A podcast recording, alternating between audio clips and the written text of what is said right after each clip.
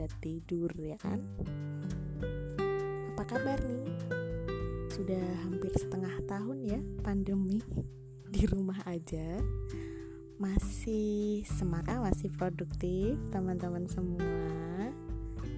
Oke, dari kemarin nih Enak tuh mau bikin podcast Tapi ya gitu deh Seru banget. Karena lagi ikut Bunda Produktif juga Terus lagi ikut uh, kelas bikin podcast. Ditambah lagi ada persiapan untuk NLP Conference. Wah seru banget deh. Dari kemarin mau bikin podcast tapi malah belum jadi-jadi. Gitu. Ada yang senasib? Jadi kadang mau maunya tuh berbagi gitu mau segera berbagi. Tapi ketika ada ide gitu waktunya yang belum pas ya kan? Ya gak apa-apa lah. Kan ntar juga kalau kita ingat ya diingetin lagi sama coach Hatta kalau kita ingat apa tujuan awalnya kalau di IP ini pakai istilahnya gini ingat strong why ingat strong why gitu jadi buat apa sih bikin podcast kan gitu. Hehe. Buat apa? Ayo. Masih ingat episode pertama? Oh, perdana banget tuh bikin podcast. Ina tuh pengen uh, ulasan podcastnya itu ya seputar perempuan. Ya kan? karena Ina perempuan apalagi selain itu perempuan itu unik. Karena apa ya? Kalau kemarin Bu Dokter Dea beliau psikiater spesialis kejiwaan ya dokter spesialis kejiwaan beliau uh, menyampaikan pada saat sesi uh, apa namanya ngisi event di pekan menggendong sedunia diundang Jakarta Baby Wearers. Itu beliau menjelaskan bahwa perempuan itu tiang kehidupan. Dalam banget ya. Ini salah ingat ya? Kalau menurut teman-teman gimana? Nah kalau dokter Dea ini nih beliau menjelaskan kalau misalnya tiangnya itu rapuh terus gimana bangunan yang ditopang? Gitu ibarat kalau ibarat bangunan. Macam itu. Wah enak jadi ingat lagi.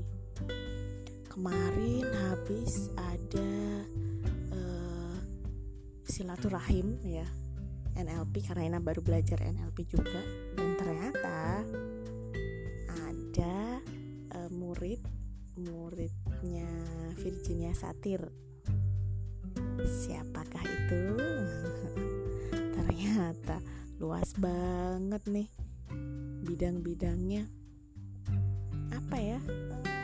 Semakin ke sini tuh semakin semakin Ina tuh semakin ngerasa keluarga itu penting loh penting karena ya dari situ awal mulanya semuanya. Gitu juga dengan peran perempuan kan. Perempuan sebagai uh, istri sebagai ibu itu kan pasti kan dalam satu keluarga juga. Kita kan juga ujungnya balik-balik juga keluarga juga ya kan? Apalagi pandemi gini nih di rumah aja. Apalagi kalau nggak interaksinya sama keluarga lagi kan kalau yang belum tahu Virginia Satir itu siapa nah boleh dah tuh cari biografinya yang jelas uh, Ina juga baru belajar uh, peran Virginia Satir dalam NLP itu ternyata kontribusinya banyak. Kina baru tahu juga. Gitu. Beliau ini siapa sih? Beliau tuh terkenal uh, dengan family terapis mungkin. Masanya. Beliau udah meninggal dan kemarin ada Ina diskusi sama Mbak Mira yang beliau itu belajar dari muridnya Virginia Satir gitu. Jadi udah karena beliau udah nggak ada ya jadi nggak bisa belajar langsung gitu. belajarnya dari muridnya. Keren sih menurut Ina. Ngelihat dari banyak sudut pandang itu seru karena semakin kaya aja gitu ngelihatnya. Dan langsung nak praktekin gitu. Kemarin uh, aduh ini lompat-lompat ya ceritanya. Duh saking banyak yang pengen diomongin ya teman-teman. Oke balik lagi lah ya. Urusan uh, tentang perempuan. Kalau di episode kali ini nih Ina mau menekankan tentang dari sisi individu dulu deh. Kalau yang peran ke ke, ke keluarga yang sebagai istri dan sebagai ibu entar aja deh ya. Self mastery dulu ya. Iya sama kayak yang di bukunya Teh Dia sama Kang Dandi di trilogi positif parenting itu ada konsepnya ya jadi lingkaran-lingkaran gitu ya bayangin teman-teman ada lingkaran lingkaran lingkaran gitu. Yang pertama itu tuntas diri dulu. Habis itu ada lingkaran di sebelah uh, kanannya kalau nggak salah. Wah ini harus buka buku lagi nih. Belum tuntas bacanya. Ada tuntas diri dulu habis itu tuntas pasangan habis itu tuntas sebagai orang tua. Wah pilarnya gitu deh.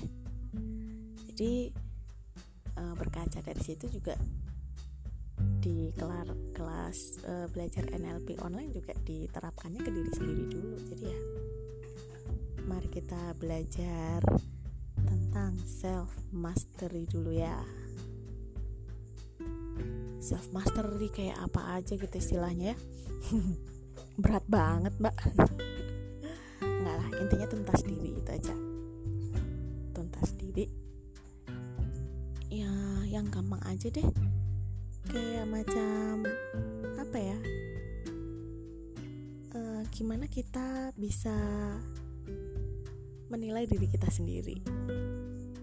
Sebenarnya seberapa besar sih kita mencintai diri kita sendiri? Widih cinta. Ya istilahnya kita menerima diri kita dulu gitu kan. Kalau Bu Dokter Dea tuh kemarin bilang gini pernah gak sih teman-teman ngelihat gitu? Ada sosok ya mungkin kalau di bayangan kita tuh ya sosok guru atau ustazah atau siapa itu pendidik pendidik itu kan kayaknya nggak pantas ya kalau mentak-mentakin muridnya gitu. Maksudnya kalau misalnya sekali dua kali gitu oh ya mungkin ada ada sikon yang uh, yang kita nggak tahu mungkin anak muridnya yang salah gitu kan. Nah tapi bukan di situ poinnya. Karena kemarin Ina juga e, baca diskusi dari temen ada yang itu tuh berulang kali gitu. Ini kalau berulang kali terus-terusan kok anaknya dimentak-bentak sampai takut loh sampai takut mak mak maksudnya untuk belajar sama beliau gitu. Terus wah ini ada yang nggak beres nih gitu kan. Kalau sampai uh, kayak ibaratnya gini loh kita kayak ini sebenarnya ada yang nggak beres di dalam dirinya gitu. Ini marah ke siapa tapi dilampiaskannya ke siapa gitu.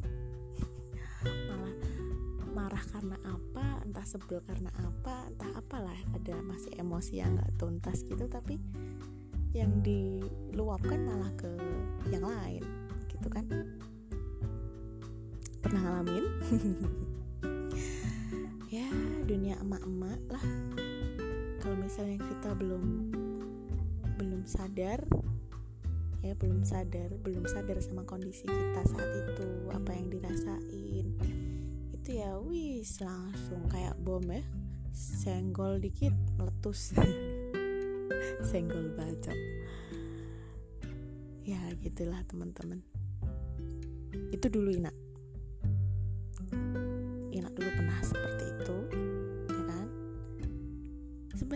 pencetusnya bukan karena si anak sih ya. Misalnya kita lagi sebel sama pasangan gitu kan atau kita sebel sama sikon apalah kita kecewa apalagi apa eh, nggak uh, mood bete apa segala macam banyak pikiran gitu. Itu uh, kalau teh dia bilangnya ada ransel emosi gitu kita nyimpan gitu kan di ransel. Ada emosi negatif lagi simpan lagi di ransel gitu kan terus sebenarnya kalau misalnya pas anak lagi gak tepat aja sih konnya gitu. Jadi trigger malah anak lah yang kita marahin. Padahal dia nggak salah juga sebenarnya. Kesian ya. Terus habis mentakin marah-marah gitu terus kita baru sadar eh iya. Ngapain juga tadi kita bentak-bentak? Eh kok kita ina doang nih? Ngapain juga tadi ina bentak-bentak? Kan salah juga gitu. terus jatinya jatuhnya nyesel ya. Atau nggak usah ke anak deh buat yang masih single ya. Pernah juga kan ya kita uh, eh Ina sih bukan kita. Ina aja kali bukan kita. Atau mungkin pernah senasib ya. Pernah merasakan hal yang sama. Jadi gak sengaja gitu karena pas lagi marah lagi gak enak eh baca WhatsApp gitu salah intonasi. Padahal yang ngirimin pesan itu biasa aja tapi kita bahasanya pakai nyolot nadanya. Dikiranya terus marah. Loh ya suara kucing gitu kan. Ya. Terus gitu. Jadinya salah paham. Klasik banget gak sih?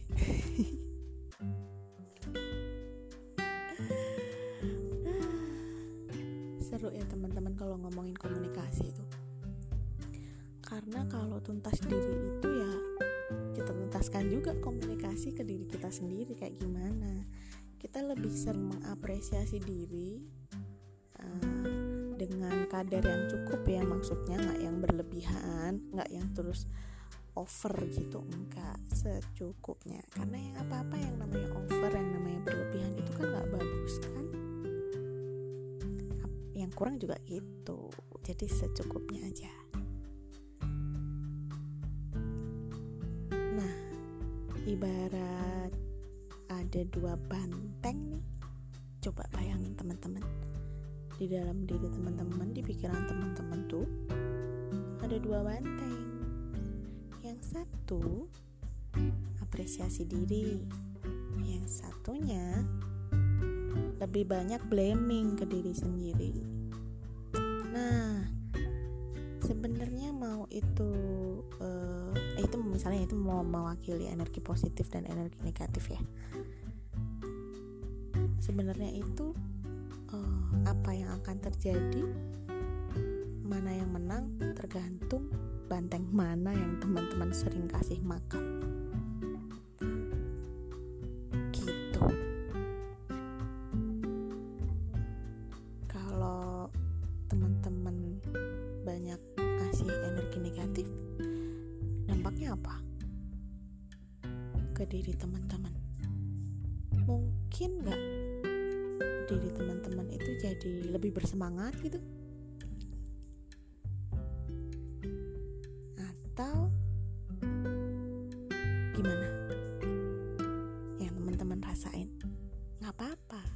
Sama diri sendiri. Ini sering kok self talk nah self talk ini.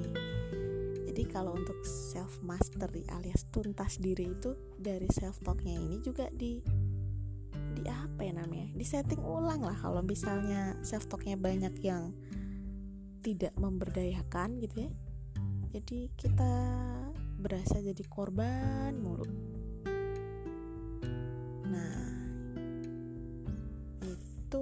Bikin gak sehat jiwa. Nih mumpung masih di bulan kesehatan mental nih teman-teman. Salah satu yang Ina dapet nih dari Bu Dokter Dea tentang menjaga kesehatan jiwa tuh itu. Apa coba tadi? Self love yang memberdayakan ya. Nggak ada hubungannya sih maksudnya eh, salah satu apa ya mungkin mindset bisa dikatakan gitu ya.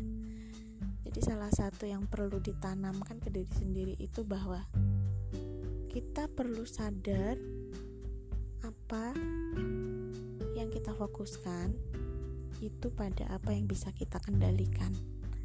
Dan kita terima apa yang di luar kendali kita. Gitu aja. Serahin sama Gusti Allah ya. Itu Ina sih. Jadi mana yang um, ada di kendali Ina itu yang Ina atur. Itu yang Ina fokuskan ibarat kalau kata Gus Baha itu apa ya meminimalkan standar enggak juga.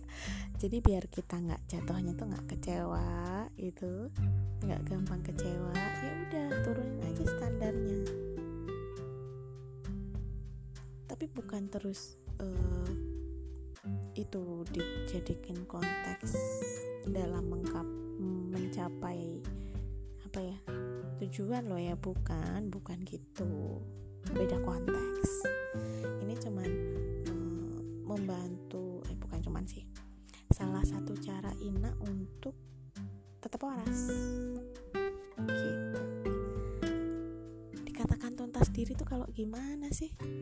Ya kalau kita tuh nggak gampang dikendaliin sama yang di luar diri kita gitu aja. Selain yang maha kuasa tentunya. Itu dulu aja deh ya. Udah kelamaan ntar. Sambung lagi besok kalau ngomongin tuntas diri itu uh, banyak deh kayaknya. Tapi besok kita bahas lagi deh ya sama peran apa peran diri perempuan itu sebagai istri sebagai ibu itu kayak gimana dan pastinya uh, Ina berusaha juga untuk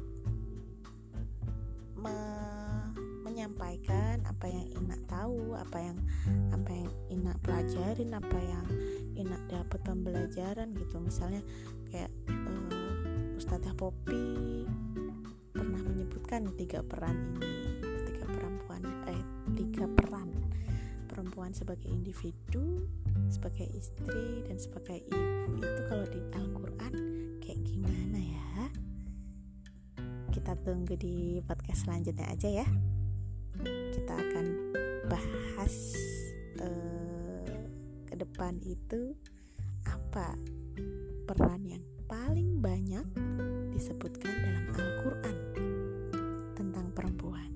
Apakah sebagai individu sebagai istri atau sebagai ibu?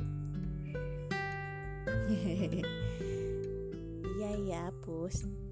Kucingnya udah udah kasih alarm. Oke deh, udah hampir 20 menit Ina bicara. Mudah-mudahan uh, teman-teman yang berkenan berkunjung ke podcast Ina dapat manfaatnya ya. Mudah-mudahan selalu dapat pembelajaran dari setiap podcast di channel Sahabat Ibu Pembelajar. Terima kasih. Sampai jumpa di podcast selanjutnya. Assalamualaikum warahmatullahi wabarakatuh.